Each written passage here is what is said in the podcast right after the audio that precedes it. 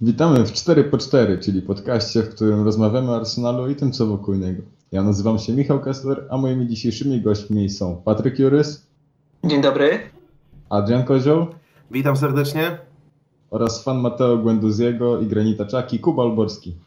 Nie w ostatnim czasie, ale cześć wszystkim. Panowie, pierwszy nasz dzisiejszy temat to klasycznie jest spotkanie. Tym razem jesteśmy po meczu z Manchesterem United. Zapraszam do podzielenia się wrażeniami.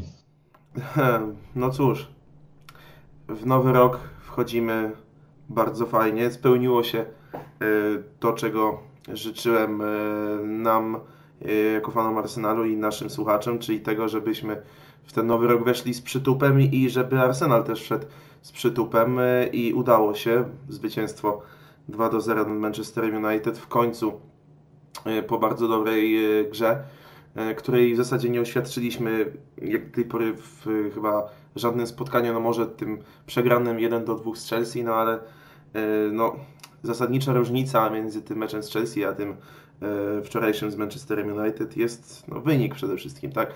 Wynik, brak, brak wylewów w obronie i u bramkarza i to są te podstawowe jakby różnice, no i plus to, że jednak Chelsea jest drużyną od Manchester United w tym sezonie mocniejszą i pokazał to, pokazały to bezpośrednie mecze z Arsenalem, gdzie Chelsea była w stanie wykorzystać powiedzmy błędy i też zmusić poniekąd Arsenal do nich, a United niestety tego nie potrafiło i też był to najsłabszy mecz podopiecznych Ole Gunnara Solskjaera z zespołem z czołowej, można powiedzieć, szóstki, z tej mitycznej Big Six w tym sezonie jak na razie. Cieszy, że akurat to Arsenal jako pierwszy zespół z tej Big Six właśnie pokonał Czerwone Diabły w tym sezonie. To cieszy. Cieszy w końcu czyste konto na pewno. Gra obronna wyglądała naprawdę nieźle.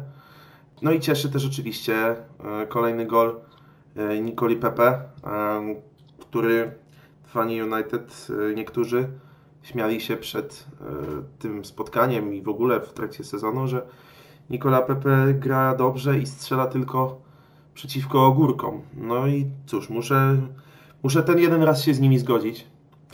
Yy, no i co, cieszy to na pewno. Mam nadzieję, że to będzie taki miły zwiastun y, tego nadchodzącego nowego dwa tysiące dwudziestego y, roku. I oby tak dalej.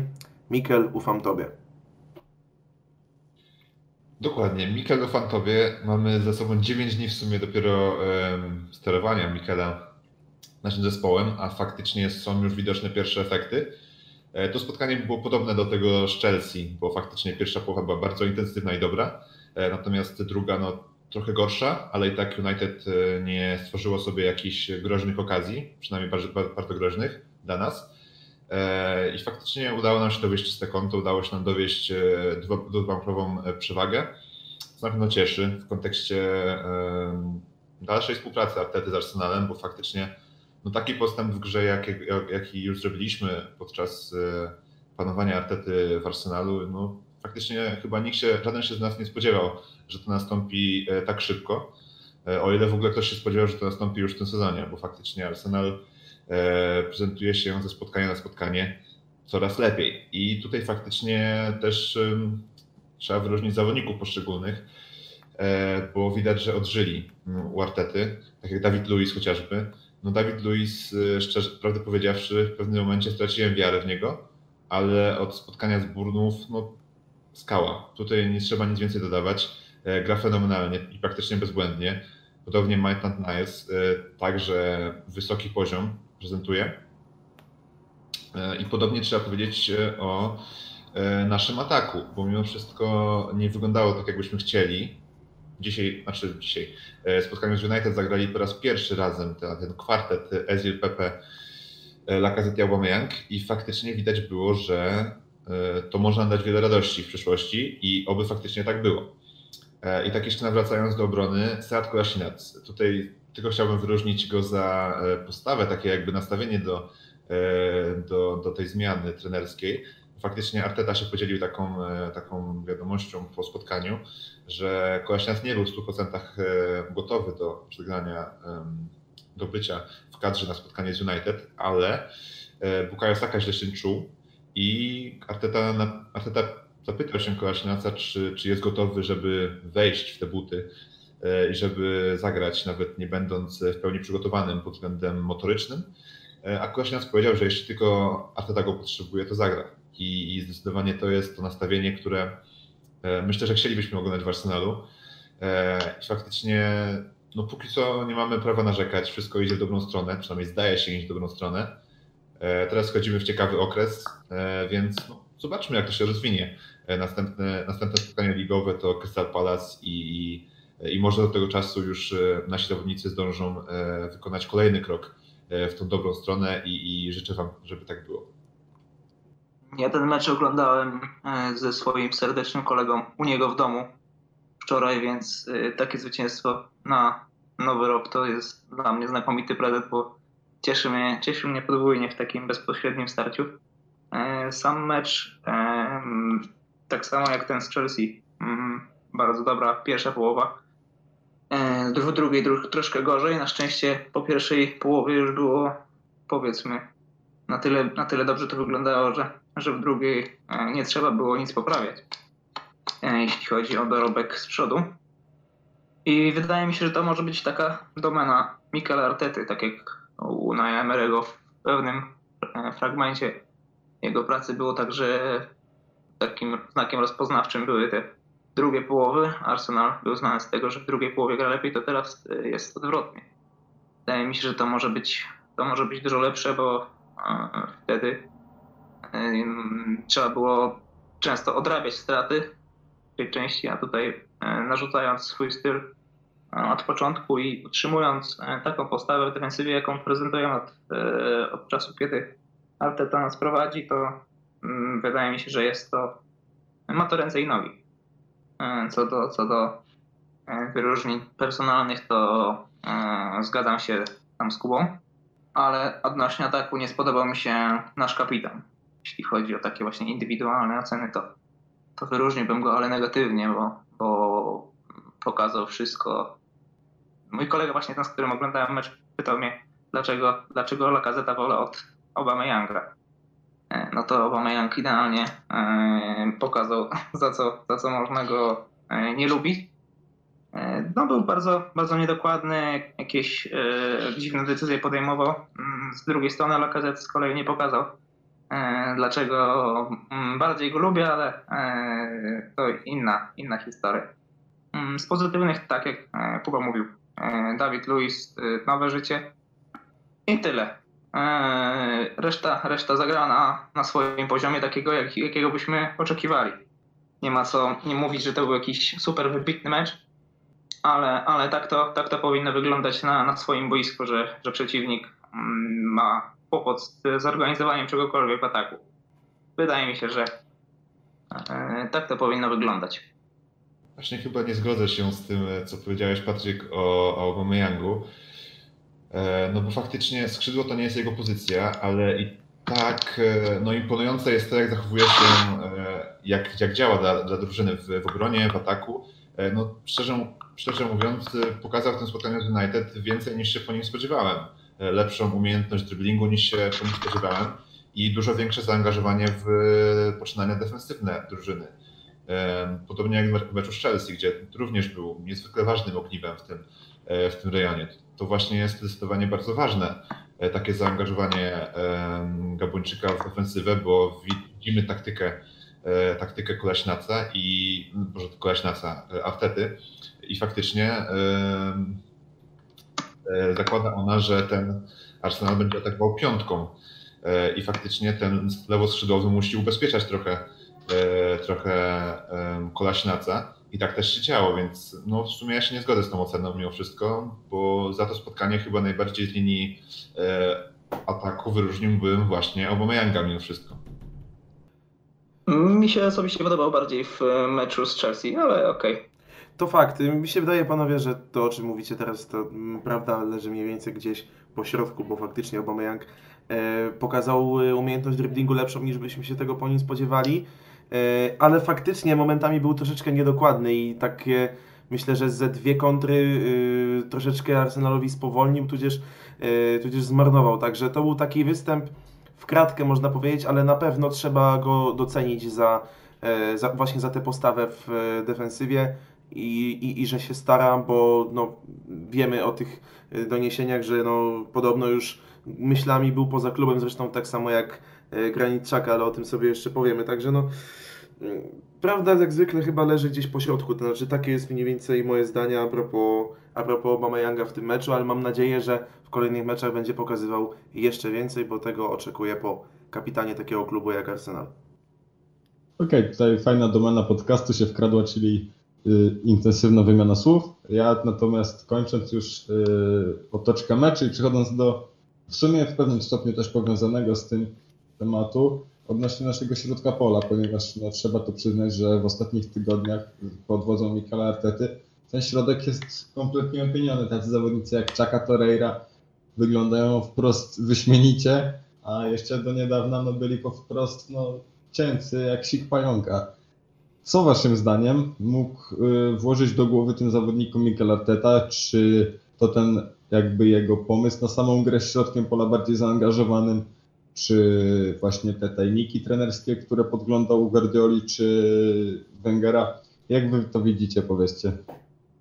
Myślę, że to bardzo złożona, że wymaga to bardzo złożonej odpowiedzi, bo faktycznie złożyło się na to według mnie kilka czynników.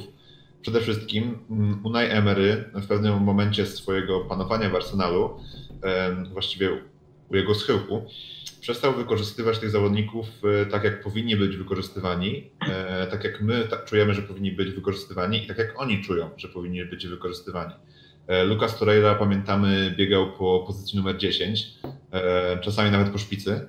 Granit Xhaka robił za pseudo-defensywnego pomocnika, którym nie jest. I po prostu system sam Unaja Emery'ego, stosowany przez Unaja, nie był dostosowany do wyróżnienia atutów naszych środkowych pomocników. I faktycznie teraz, jeśli przychodzi nowy trener, który dał im możliwość gry na swoich pozycjach, gdzie momentami w tamtym sezonie to funkcjonowało dobrze i wiedzieliśmy to, tak jak przypomina mi się mecz z Southampton, gdzie nasz środek pola złożony z Torreiry i, i Xhaki, grających na swoich pozycjach oczywiście, kompletnie zdominował rywala i, i zagrał wręcz bezbłędnie. Tak, po pewnym czasie coś Unajowi przestawiło się w głowie. Nie nam jednak wnikać, co to było. Całe szczęście jednak, że tak już nie jest. I faktycznie, tak jak też powiedziałeś, Michał, tu na pewno wpływ miało to, że sam Arteta był środkowym pomocnikiem, a także, że miał, miał okazję podpatrywać warsztaty takich świetnych menadżerów jak Wenger i Guardiola, którzy słyną z tego, że ich pomocnicy są przyzwyczajeni do prowadzenia gry, do, do, jakby, do prowadzenia gry, do kontrolowania piłki. I to faktycznie te niektóre takie kluczowe, kluczowe tego, tego aspekty przekazał, zdążył już przekazać swoim, swoim podopiecznym. I faktycznie no, to, wygląd, to jest zupełnie odmieniony wygląd tego środka pola, bo niedawno nam się zdawało, że Granit Xhaka i Lucas Torreira to są zawodnicy niezbyt, niezbyt dobrzy, znaczy niezbyt dobrzy, na pewno dobrzy, ale niezbyt dobrzy na taki klub jak Arsenal i jego aspiracje.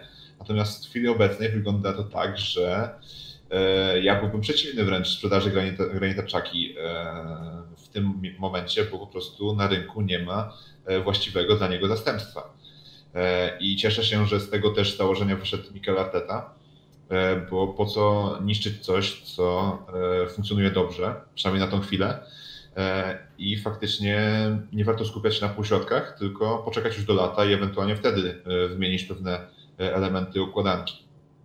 Chociaż nie wiadomo, że do tego dojdzie, bo Arteta bardzo poważa, bardzo poważa Granit Xhakę, więc tutaj o nich dwóch i jeszcze finalna postać w tej pomocy, czyli Mesut Özil, który otrzymał drugie życie pod, pod Mikelem Artetą, który zresztą mówi, że chce budować wokół niego zespół.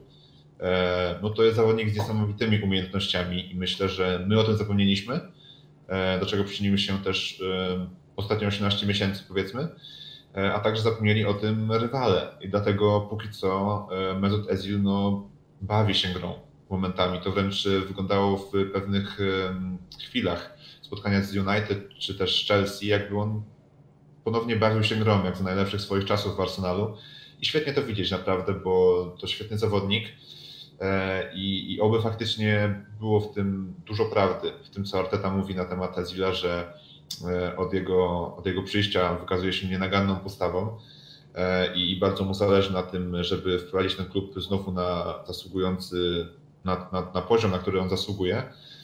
I faktycznie miejmy nadzieję, że, że Özil będzie w stanie utrzymać ten, ten poziom zaangażowania, bo, no bo jest nam niezwykle potrzebny, nieważne, nieważne co, co, co o nim myślimy, co myślimy o jego nastawieniu i co myślimy o jego charakterze.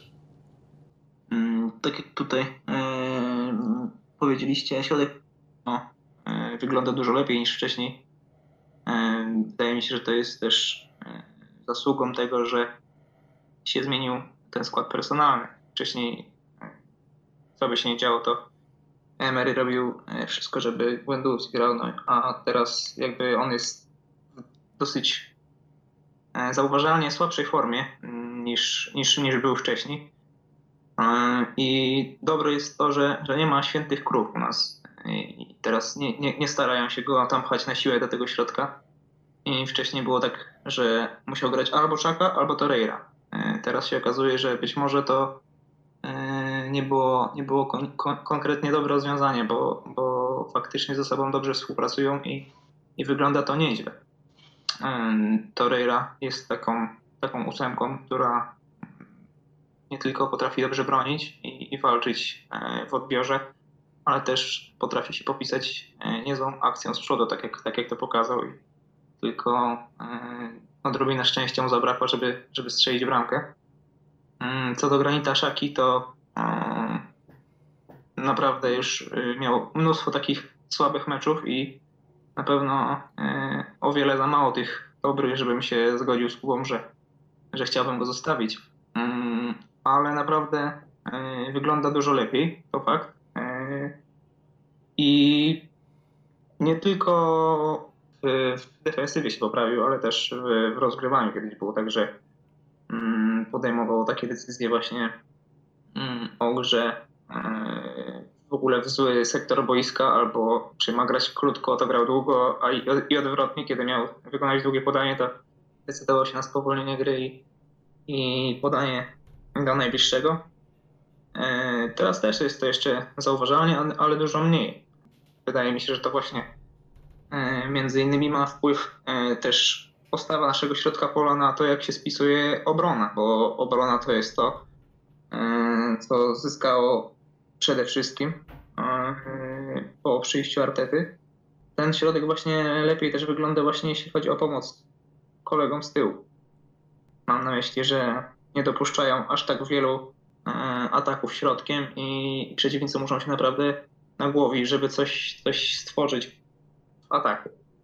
Wydaje mi się, że nie ma tutaj y, co więcej dodawać, że, że jest, to, jest to póki co dobra, dobry omen y, na ten nowy rok, ale zobaczmy, co będzie dalej, bo to dopiero, dopiero dwa dobre spotkania i nie chcę tutaj y, wyrokować na zaś.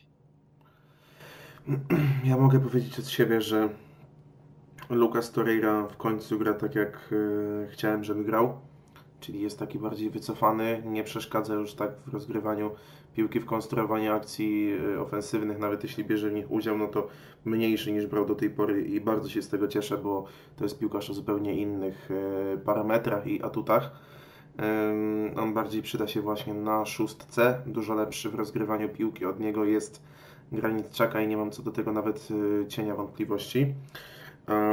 Ale Granit Xhaka ma, jeśli zostanie teraz zimą w Arsenalu, to nie wiem jak u was, ale u mnie ma ostatnią szansę. To znaczy albo w końcu ogarnie swoją głowę, bo przede wszystkim to u niego szwankuje, no albo będziemy musieli się z nim po sezonie pożegnać. Ma pół roku, niecałe, żeby udowodnić co jest wart, że to kupienie go z swego czasu z Borussii Mönchengladbach to nie był, to nie był błąd, tylko jednak trafiona inwestycja. Zobaczymy jak jak będzie się prezentował dalej i jak ta współpraca z Artetą będzie mu, będzie mu służyć. Także tyle w temacie naszego byłego już kapitana. No i Mesut Özil, który po prostu no, odrodził się, można powiedzieć, jak Feniks z popiołów. pod wodzą Mikela Artety gra naprawdę bardzo dobrze. Oczywiście nie wystarcza mu jeszcze sił na dziewięćdziesiąt minut, żeby grać na takiej samej intensywności, ale zauważyłem, że żadnemu z naszych piłkarzy nie, nie starcza sił na, na dziewięćdziesiąt minut na takiej samej intensywności, no ponieważ mm, zostali po prostu katastrofalnie przygotowani e, fizycznie do, e, do sezonu przez Unai Emery'ego i jego sztab szkoleniowy. Tam ktoś spartolił robotę po prostu po całości, a wiemy doskonale, że żeby wygrywać takie mecze jak ten z Chelsea, którego wygrać się ostatecznie nie udało, czy żeby wygrywać taki mecz jak z Manchesterem United, czy w ogóle żeby wygrywać na, na poziomie Premier League, niezbędne jest zaangażowanie, niezbędna jest duża intensywność, granie z pierwszej piłki, szybkość. To wszystko jest bardzo, bardzo istotne, a w Arsenalu po prostu tego brakowało i, nie, i też nie, jest, nie są na to zawodnicy przygotowani, także miną tygodnie, może nawet miesiące, zanim, zanim to się zmieni, zanim to się uda to wszystko ogarnąć i sprawić, że e, przygotowanie fizyczne poszczególnych zawodników będzie stało na wyższym poziomie. E, jak na razie Mikel Arteta orze jak może, jak to się mówi, czyli no po prostu umiejętnie szachuje siłami swojego zespołu, no bo gdyby e, miał cały mecz wyglądać e, tak jak pierwsza połowa, w sensie gdyby chcieli grać cały czas na tej samej intensywności, to po prostu od sześćdziesiątej minuty nikt nie miałby siły i po prostu każdy rywal by nas dojechał, więc yy, no to oddanie inicjatywy ja też yy, przynajmniej jak na razie uznaję jako, jako plan, bo po prostu nie ma w tym momencie materiału ani możliwości na to, żeby wszyscy zawodnicy na takiej intensywności jechali przez dziewięćdziesiąt minut. Nie jesteśmy Manchesterem City i jeszcze na pewno w tym sezonie nie będziemy, ale mam nadzieję, że pod względem intensywności i wytrzymałości przede wszystkim e, dorównamy zespołowi, zespołowi Pepa Guardioli, bo bez tego e, na szczyt wejść się nie da, a Arsenal niewątpliwie jest zespołem, który e, na tym szczycie kiedyś był, który z tego szczytu spadł na ryj i który na ten szczyt chciałby się ponownie wdrapać. Tyle ode mnie. Dobrze panowie, lecimy z trzecim tematem, którym jest yy, niebywale trapiąca nas jako fanów kontuzja Calluma Chambersa, czyli naszego jednego z lepszych obrońców w ostatnich tygodniach. Callum wypada na dosyć długi okres czasu i trzeba sobie to powiedzieć wprost, bez niego może to wyglądać po prostu ciężko. Dlatego chciałbym poznać wasze stanowisko, jak wy to widzicie, jak Mikel powinien waszym zdaniem, waszym zdaniem jakby operować tymi obrońcami tak, aby stale utrzymywało się to na jakimś poziomie, mimo oczywiście, że widać poprawę w grze obronnej, to Callum był jej jednym z lepszych filarów, dlatego tutaj yy, przedstawcie oprócz oczywiście dostępnych zawodników wasze przewidywane wzmocnienia, ponieważ mamy otwarte zimowe okienko, no i z pewnością tutaj wypadałoby, wręcz jest obowiązkiem sięgnięcie po jakiegoś środkowego obrońcy. Na pewno kontuzja Chambersa jest teraz niedobrą informacją dla nas, tym bardziej, że ostatnio zaczął grać na tym środku obrony i, i grał nieźle. Aż, aż szkoda, że, że musieliśmy się go musieliśmy się go pozbyć. Jeśli chodzi o defensywę, to z dostępnych środków na pewno będzie to wyglądało duet David Luiz i Sokratis na ten moment. Nie widzę, nie widzę tutaj chyba na razie możliwości, żeby, żeby wstawić Holdinga, chyba, chyba że na, na ten puchar i ewentualnie tam jeśli Holding pokaże to, co już pokazywał wcześniej i, i ten swój wysoki poziom. Oczywiście chciałbym, żeby grali Holding i Mavropanos, ale wydaje mi się, że tak na tę chwilę będzie to wyglądało właśnie Grek z Brazylijczykiem, ten starszy Grek z Brazylijczykiem. Jeśli chodzi o ten wymarzony transfer na, na środek obrony, to z pewnością jest to Upamecano z Lipska. Wydaje mi się, że gość, który gra wszystkie mecze praktycznie od deski do deski w zespole, który zajmuje pierwsze miejsce w Bundeslidze na półmetku rozgrywek i, i naprawdę stanowi o, o sile tej obrony, jest jej filarem. Powinien być, powinien być taki zawodnik, właśnie tacy zawodnicy tego pokroju powinny być naszymi celami transferowymi i nie jacyś y, gości, którzy zostaną sprowadzeni po to, żeby tylko tam załatać dziury, ale tacy, którzy będą faktycznie realnymi wzmocnieniami i będą stanowili o o sile całego zespołu. A wydaje mi się, że taki obrońca jak Jakub Amekano takim zawodnikiem jest i, i on e, na pewno jest w stanie z miejsca wejść do tej drużyny i sprawić, że pozostali e, gracze, którzy, którzy otaczają pozycję środkowego obrońcy, poczuliby się pewniej. Tak samo, tak samo gracze e, z przodu, którzy mieliby troszeczkę spokojniejszą głowę o to, że nie muszą koniecznie strzelić bramki, bo zaraz stracą coś z tyłu. Tak do tej pory było, jeśli chodzi o, o naszych napastników, że pewnie myśleli, że koniecznie muszą coś zaraz zrobić z przodu, no bo prędzej czy później stracą bramkę. A z Davidem Luizem w takiej formie, jak on teraz prezentuje i, i takim przykładowo Upamecano, wydaje mi się, że moglibyśmy skoczyć na troszkę wyższy poziom. Tutaj zgodzę się na pewno z Patrykiem, że kontuzja Calluma Chambersa, zwłaszcza tak poważna, no to była nam mniej więcej tak potrzebna jak rybie ręcznik albo jak zającowi dzwonek na polowaniu. No po prostu można się załamać, zwłaszcza Mikel Arteta, który wchodzi do nowego zespołu i dostaje na pysk od razu kontuzję jednego z czołowych obrońców w klubie. Na szczęście plus jest taki, że rozpoczęło się już zimowe okienko transferowe i trzeba się bardzo poważnie rozglądać za wzmocnieniami. Myślę, że nie jeden, a no może nawet dwóch środkowych obrońców powinno tutaj przyjść, ponieważ um, Kostas Mavropanos to jest obrońca niepoważny w tym momencie. To jest obrońca na poziom U dwadzieścia trzy albo na Championship, a nie na, nie na Arsenal i pokazał to mecz ze Standardem Liège w Lidze Europy, który wcale nie był tak dawno. Chyba że pod wodzą Artety Mavropanos również wszedł na wyższy poziom, tak jak Sokratis, który jeszcze parę dni temu wypychaliśmy go wszyscy z klubu, a, a tak naprawdę w, z Manchesterem United zagrał niemalże bezbłędny mecz, bardzo aktywny, strzelił gola, no i wydaje się, że to w tym momencie on obok Davida Luiza będzie stanowił o, nie chcę mówić sile, ale to wypada właśnie powiedzieć, naszej defensywy. Z tych, którzy w klubie jeszcze zostali, chciałbym, żeby Rob Holding wrócił do tej swojej dyspozycji sprzed kontuzji, ale wiemy, że to nie jest takie łatwe. Też, tu, też były, tu też była grana bardzo poważna kontuzja i powrót po niej nie jest taki, nie jest taki łatwy, a do pełnej dyspozycji no to już w ogóle. Także to może zająć nawet do końca sezonu czas, żeby, żeby Rob wrócił na ten swój poziom, który prezentował przed kontuzją, która, przypomnijmy, zdarzyła się w meczu z Manchesterem United, zresztą również w grudniu dwa tysiące osiemnastego roku. No i z tych wzmocnień, no to owszem, no chciałoby się, żeby do klubu przyszli Dayot Upamecano, Kalidou Koulibaly, ale musimy pamiętać, że kluby obu tych zawodników, czyli odpowiednio Leipzig i Napoli, awansowały do jednej ósmej finału Ligi Mistrzów, więc nie będzie tak łatwo tych obrońców wyciągnąć z tych klubów, zwłaszcza że są ich filarami. Myślę, że chyba łatwiej byłoby nawet, paradoksalnie, łatwiej byłoby nawet wyciągnąć Koulibalego niż, niż Upamecano. Z jednego prostego względu.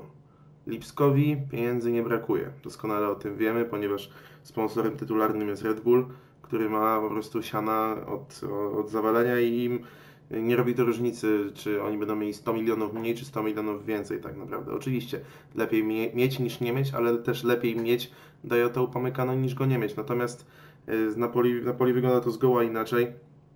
Wiemy, jak wygląda tam sytuacja w tym klubie, jak wygląda stadion, yy, który jest bardzo zaniedbany. Yy, wygląda to po prostu źle. Tam na pewno pieniądze się przydadzą. No i tam są też problemy wewnętrzne z samymi zawodnikami i tak dalej. Wiemy, niedawno zmiana trenera, wyrzucony tak naprawdę nie wiedzieć czemu Carlo Ancelotti z Neapolu, przychodzi Gennaro Gattuso. To jest jakaś w ogóle absurdalna decyzja Aurelio De Laurentisa, ale on jednak z, umówmy się, z inteligentnych decyzji i logicznych to um, sycylijski producent filmowy nie słynie.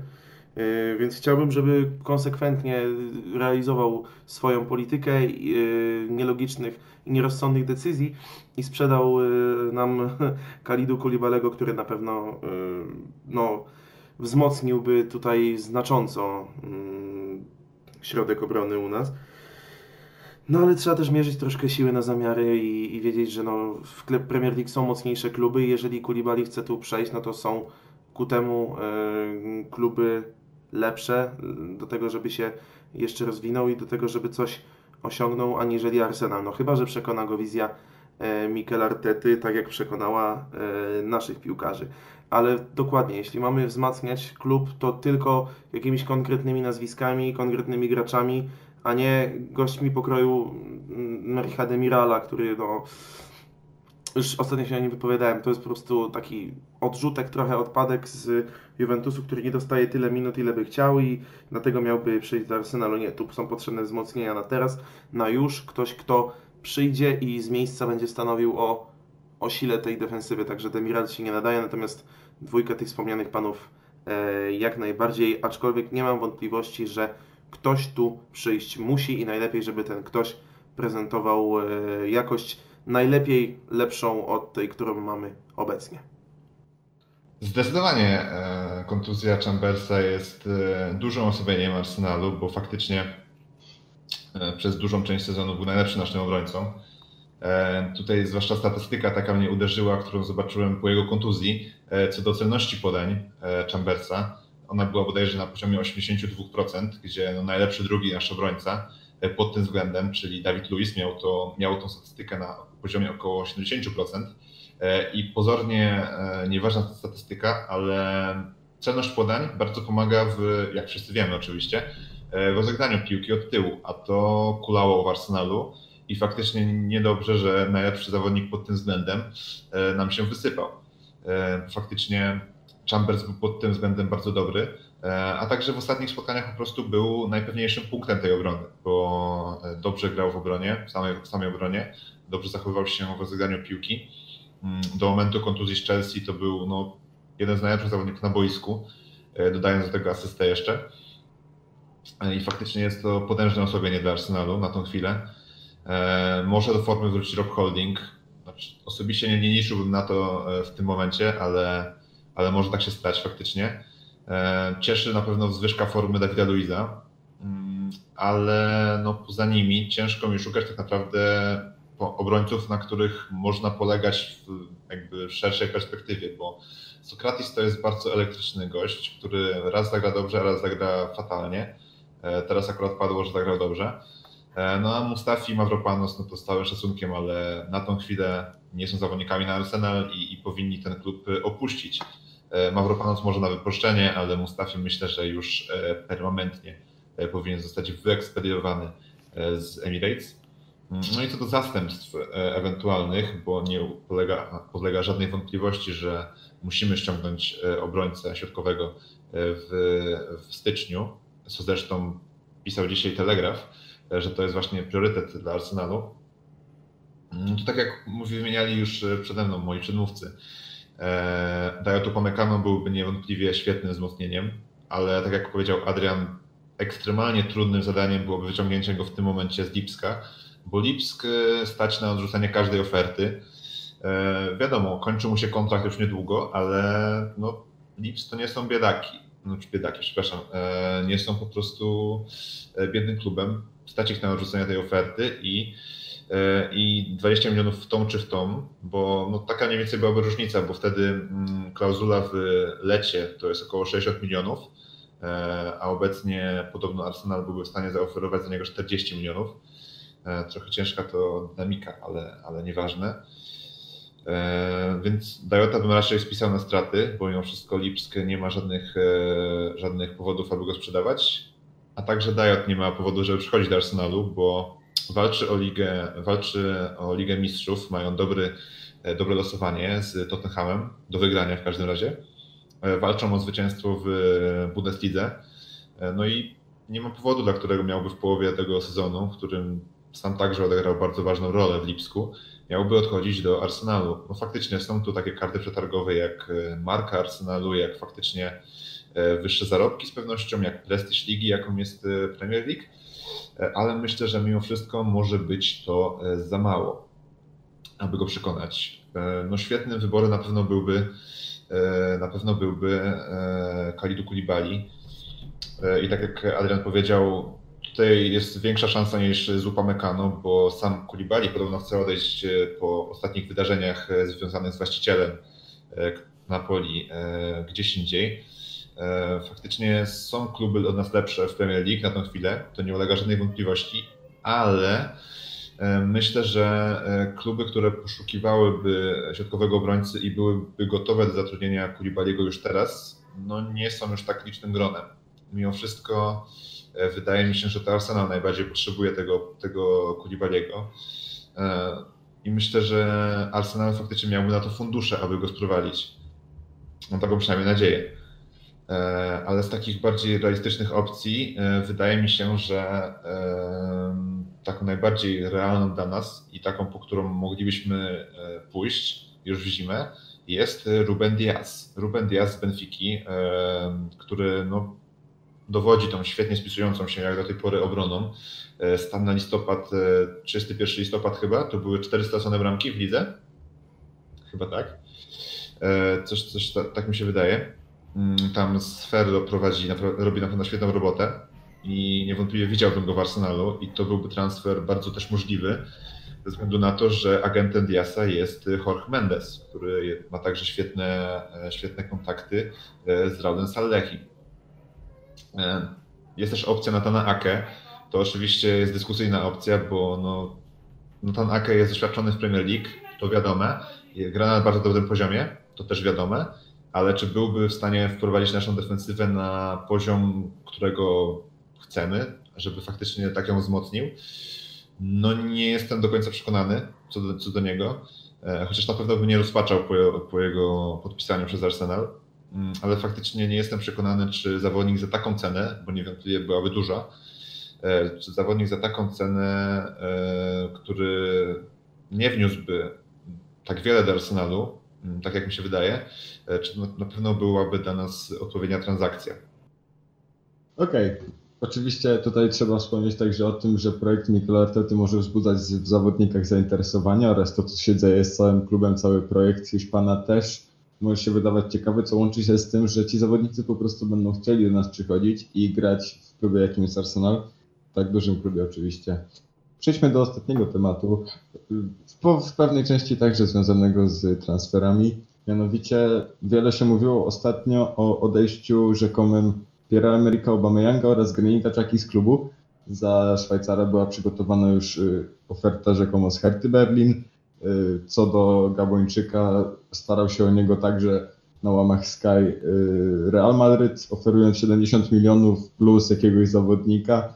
I w tej sytuacji odnośnie tych dwóch ostatnio te plotki zostały tak jakby troszeczkę splączone, rozwiane, ponieważ odnośnie Gabończyka powiedział się sam Arteta oraz zawodnik, że on nie chce rezygnować z Gabończyka w swoim projekcie. A także sam napastnik, były napastnik Borussii Dortmund powiedział, że on w pełni jest oddany Arsenalowi i chce w nim zostać. Odnośnie Granita Xhaki także odpowiedział, opowiedział się Mikel Arteta na ostatniej konferencji prasowej i potwierdził, że na ten, na ten moment yy, Granita widzi po prostu w swoim zespole i na dwieście procent w nim Szwajcar zostanie. Jak myślicie panowie, czy brak ewentualnego awansu do Ligi Mistrzów w tym sezonie może jakoś wpłynąć na to, czy stracimy Gabończyka bądź Szwajcara, bądź yy, jakiegoś innego zawodnika i czy waszym zdaniem któryś z nich powinien się pożegnać z zespołem? To znaczy ja powiem w ten sposób. Moim zdaniem nie to będzie kluczowe, czy uda się awansować na koniec sezonu do, do Ligi Mistrzów, choć oczywiście to na pewno będzie ważne. Natomiast chodzi mi o to, że w tym momencie strata do czołowej czwórki jest naprawdę duża i nie wiem, czy Mikel Arteta zdoła, um, zdoła tę stratę odrobić, bo nie dość, że Arsenal sam musi punktować, to jeszcze nie zależy sam od siebie, bo musi liczyć też na potknięcia głównych rywali, a o to już tak łatwo nie będzie, więc może się zdarzyć tak, że Arsenal choć będzie wyglądał lepiej i zacznie punktować regularnie, no to do tej czwórki nie awansuje. Musimy też mieć to na uwadze, że, że, takie, że taka rzecz może się wydarzyć. Natomiast na pewno z klubu odejdą ci zawodnicy, jeśli nie będą widzieli przyszłości. I zarówno dla siebie, jak i dla, jak i dla tego klubu, a kiedy nie będą widzieli przyszłości, a no wtedy, kiedy wizja Artety, nie daj Boże, się wypali lub okaże się właśnie niewypałem totalnym. No i jeśli zimą, a zwłaszcza latem, po sezonie nie zostaną poczynione konkretne wzmocnienia na danych pozycjach, bo wiemy, że żeby liczyć się w walce o najwyższe cele, no to musimy jednak dokonać kilku poważnych wzmocnień. To nie tylko obrona, ale też pomoc, nawet atak. Myślę, że bram, pozycja bramkarza też musi być wzmocniona, bo drugim golkiperem jest Emiliano Martinez, który broni mniej więcej tak, że jakby powiesić w bramce ręcznik, to obroniłby tyle samo. Takie mam zdanie na jego temat.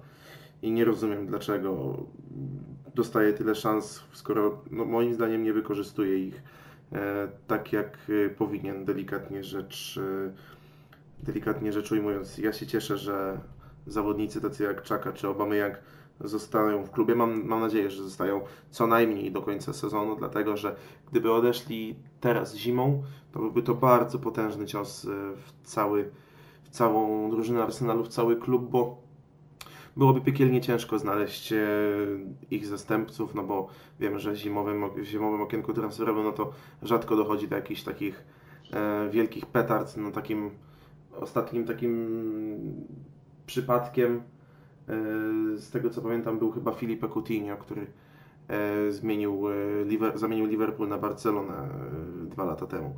E, i, to była, I to była taka ostatnia bomba. Wcześniej chyba, zdaje się, Fernando Torres, który przechodził z Liverpoolu do Chelsea, tak to raczej, no i oczywiście Aubameyang do nas, tak, z Bruksji. Pozost- nie przychodzi mi do głowy jakiś taki inny, większy transfer, raczej takie bomby są, są na pewno latem, a wydaje mi się, że niewątpliwie takiej bomby potrzebujemy, podobnie jak potrzebujemy w klubie Granita Xhaki i Pierre-Emericka Aubameyanga, bo to są niezwykle ważni dla nas piłkarze, jeden były kapitan, drugi obecny, także to mówi samo za siebie. Dobrze, że Dobrze, że zostają i mam nadzieję, że te doniesienia właśnie, że zostają, okażą się, okażą się prawdziwe i będziemy z nich dumni w nadchodzących spotkaniach. Oczywiście dobrze, że zostają teraz z nami, bo tak jak Adrian powiedział, to byłby ogromny cios dla Arsenalu, no, po którym ciężko byłoby się pewnie pozbierać, bo mimo wszystko ciężko o te większe transfery w zimę, dokładnie tak jak Adrian powiedział. Bo no, po prostu kluby nie są chętne, aby rozbijać, aby pozbawiać się swoich kluczowych zawodników w tym okresie, kiedy no, ciężko jest to zastępstwo tak na dobrą sprawę i faktycznie przez to niektóre transakcje były pewnie utrudnione, także dobrze, że obydwaj zostają przynajmniej na te pół roku. No i sprawa wygląda tak, że jeśli Aubameyang pewnie nie podpisze nowego kontraktu przed początkiem letniego okienka transferowego, co pewnie zależy głównie, myślę, od jego przekonania co do Mikela Artety, bo no, wątpię, że Aubameyang także będzie bazował w tej swojej decyzji głównie na pozycji Arsenalu w lidze. Jest ona słaba oczywiście, ale no, jeśli zobaczy tą iskierkę nadziei w Mikelu Artecie, kogoś, kto może faktycznie nas poprowadzić, jak, jak to powiedział Frazes, ku lepszemu jutru, no to faktycznie może się okazać tak, że podpisze ten nowy kontrakt i, i trzeba mieć nadzieję, że tak faktycznie się stanie, bo Aubameyang to um, zawodnik, od którego jesteśmy w tym sezonie bardzo uzależnieni, bo jego bramki stanowią, z tego co wiem, na tą chwilę powyżej pięćdziesiąt procent naszych w ogóle bramek w sezonie, przynajmniej w Premier League, tak, tak na pewno się um, sytuacja prezentuje i ciężko było po prostu znaleźć drugiego takiego zawodnika, który zapewni nam no, tyle bramek, tyle, tyle niby pustych statystyk, ale także, ale bez tych bramek dobrze wiemy, gdzie byśmy obecnie byli. I Granit Xhaka, tak jak już wcześniej powiedziałem, zaczyna to dobrze funkcjonować z Lucasem Torreirą i skoro tak jest i udało się namówić też do pozostania Szwajcara na następne pół roku na The Emirates, no to trzeba się tego cieszyć, bo faktycznie teraz rynek jest bardzo wąski, jeśli chodzi o środkowych pomocników. Są jakieś dostępne, powiedzmy, półśrodki, które na dłuższą metę na pewno nie byłyby wzmocnieniami, które chcemy oglądać w Arsenalu. Więc myślę, że to tutaj ponownie dobra decyzja Arsenalu, ale także Granita i, i po prostu dobry splot, splot okoliczności dla nas. bo tak jak powiedziałem już wcześniej, strata tych dwóch zawodników byłaby, byłaby dla nas niewątpliwie bolesna. Choć i tak myślę, że jeśli faktycznie będą chcieli odejść w lato, bo na przykład nie, nie zdołamy się dostać do top czwórki, mimo wszystko jakby tak pomyśleli, no to, to po prostu będzie trzeba się z, nich, z nimi rozstać, bo nie ma, nie ma sensu ich wtedy trzymać. Nie powiem oczywiście, że z niewolnika nie ma pracownika, bo jest to co najmniej nieadekwatne stwierdzenie, ale nie ma wtedy co ich trzymać, bo wtedy będzie letnie okienko transferowe, w którym rynek jest dużo bardziej otwarty i faktycznie moglibyśmy te pieniądze pozyskane z ich sprzedaży wykorzystać dużo lepiej, o wiele lepiej niż w chwili obecnej. Faktycznie też pewnie Mikel Arteta wiedziałby już na sto procent z większą dozą pewności, kogo faktycznie w tym klubie chce, jak faktycznie chce, żeby ten zespół wyglądał. I tak jak powiedziałem, jeśli Aubameyang nie podpisze kontraktu i jeśli Xhaka nadal będzie chciał odejść, trzeba im pozwolić, pozwolić to zrobić i, i, i tyle. Tak jak mówicie, jest, tutaj jest kwestia tego, czy Arsenal będzie miał jakieś argumenty, żeby ich, ich zatrzymać. Kluczowe oczywiście są wyniki spotkań tutaj. Oczywiście jeśli, jeśli naszej drużynie szło źle, to pojawiały się pogłoski, że jeden odejdzie, drugi odejdzie. Teraz przyszły lepsze wyniki, nagle obydwaj zostają.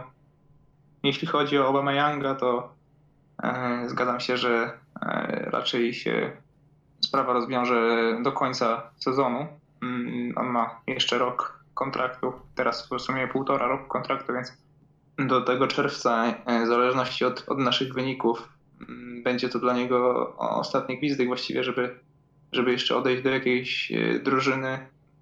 W przypadku, jeśli Arsenalowi nie powiedzie się awans do, do Ligi Mistrzów, to podejrzewam, że, że gdzieś, gdzieś odejdzie do jakiejś drużyny, która gra właśnie w tych, w tych rozgrywkach, bo ma właśnie już rok do końca kontraktu i, i trzydzieści lat na karku, więc dla niego to będzie taki ostatni gwizdek, żeby zagrać jeszcze w jakimś mocniejszym klubie.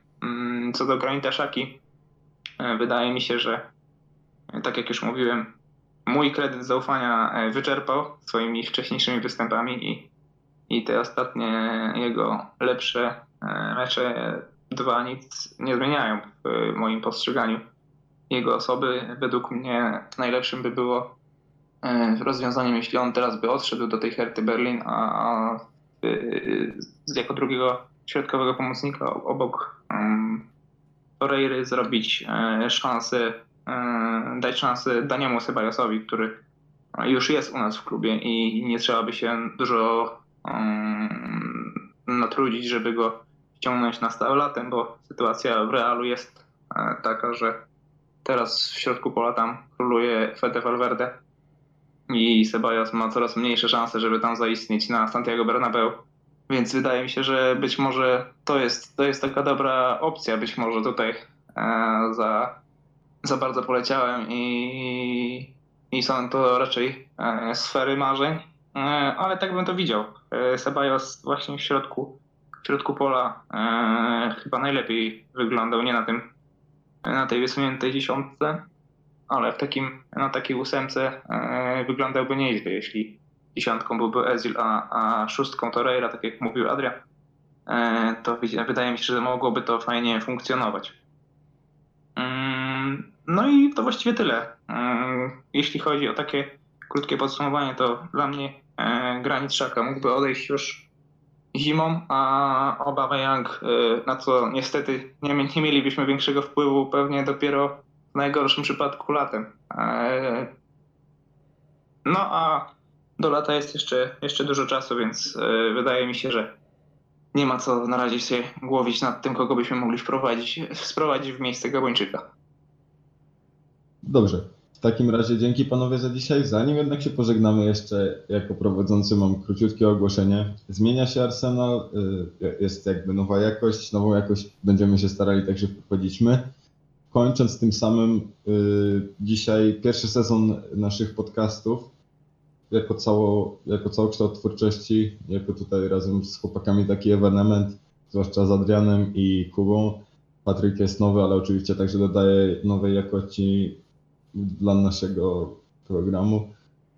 Chcemy Wam podziękować za to, że byliście z nami w pierwszym sezonie i już teraz zapowiadamy, że nasza praca nad tym się nie skończy. Będziemy starali się ulepszać, będziemy starali się poprawić, prowadzić nową jakość, tak samo jak Mikel Arteta w Arsenalu, tak samo my w naszych podcastach będziemy starali się dążyć do tego, aby zapewnić Wam jak najlepszą rozgrywkę, jak najlepsze źródło informacji i jak najwięcej po prostu frajdy tego, że możecie nas sobie posłuchać, czy to do spania, czy podczas jakiegoś sportu na siłowni, czy czegokolwiek. Po, co, co, się, co się za tym wiąże? Nie będzie podcastu po meczu puchorowym z Leeds. Wrócimy dopiero po spotkaniu z Crystal Palace i wtedy już w nowej jakości, w nowej ramówce i w kompletnie nowym wydaniu będziemy się starali jakby wprowadzić nasz podcast na wyższy poziom, w czym mamy nadzieję, że pomożecie także nam wy, zostawiając chociażby reakcję czy odzew pod podcastami, ponieważ jest to dla nas ważne, motywuje to nas i sprawia, że mamy jakby większą motywację do tworzenia tego, co aktualnie robimy oraz sprawiania, że ten podcast będzie jednoznacznie z tym lepszy. Kibice także są potrzebni, co widać chociażby na frekwencji meczowej za Mikela Artety, także mamy nadzieję, że ich frekwencja pojawi się odpowiednia pod naszymi podcastami. Kończąc i jeszcze raz panowie, dziękuję wam za dzisiaj. Patryk Jurys był ze mną. Dzięki wielkie. Adrian Kozioł. Dzięki serdeczne, kłaniam się nisko. Kuba Olborski. I do usłyszenia. To był pierwszy sezon cztery po cztery. Ja nazywam się Michał Kessler i dziękujemy wam wszystkim, że wytrwaliście z nami do końca. Do zobaczenia po spotkaniu z Crystal Palace. Do usłyszenia właściwie. Cześć.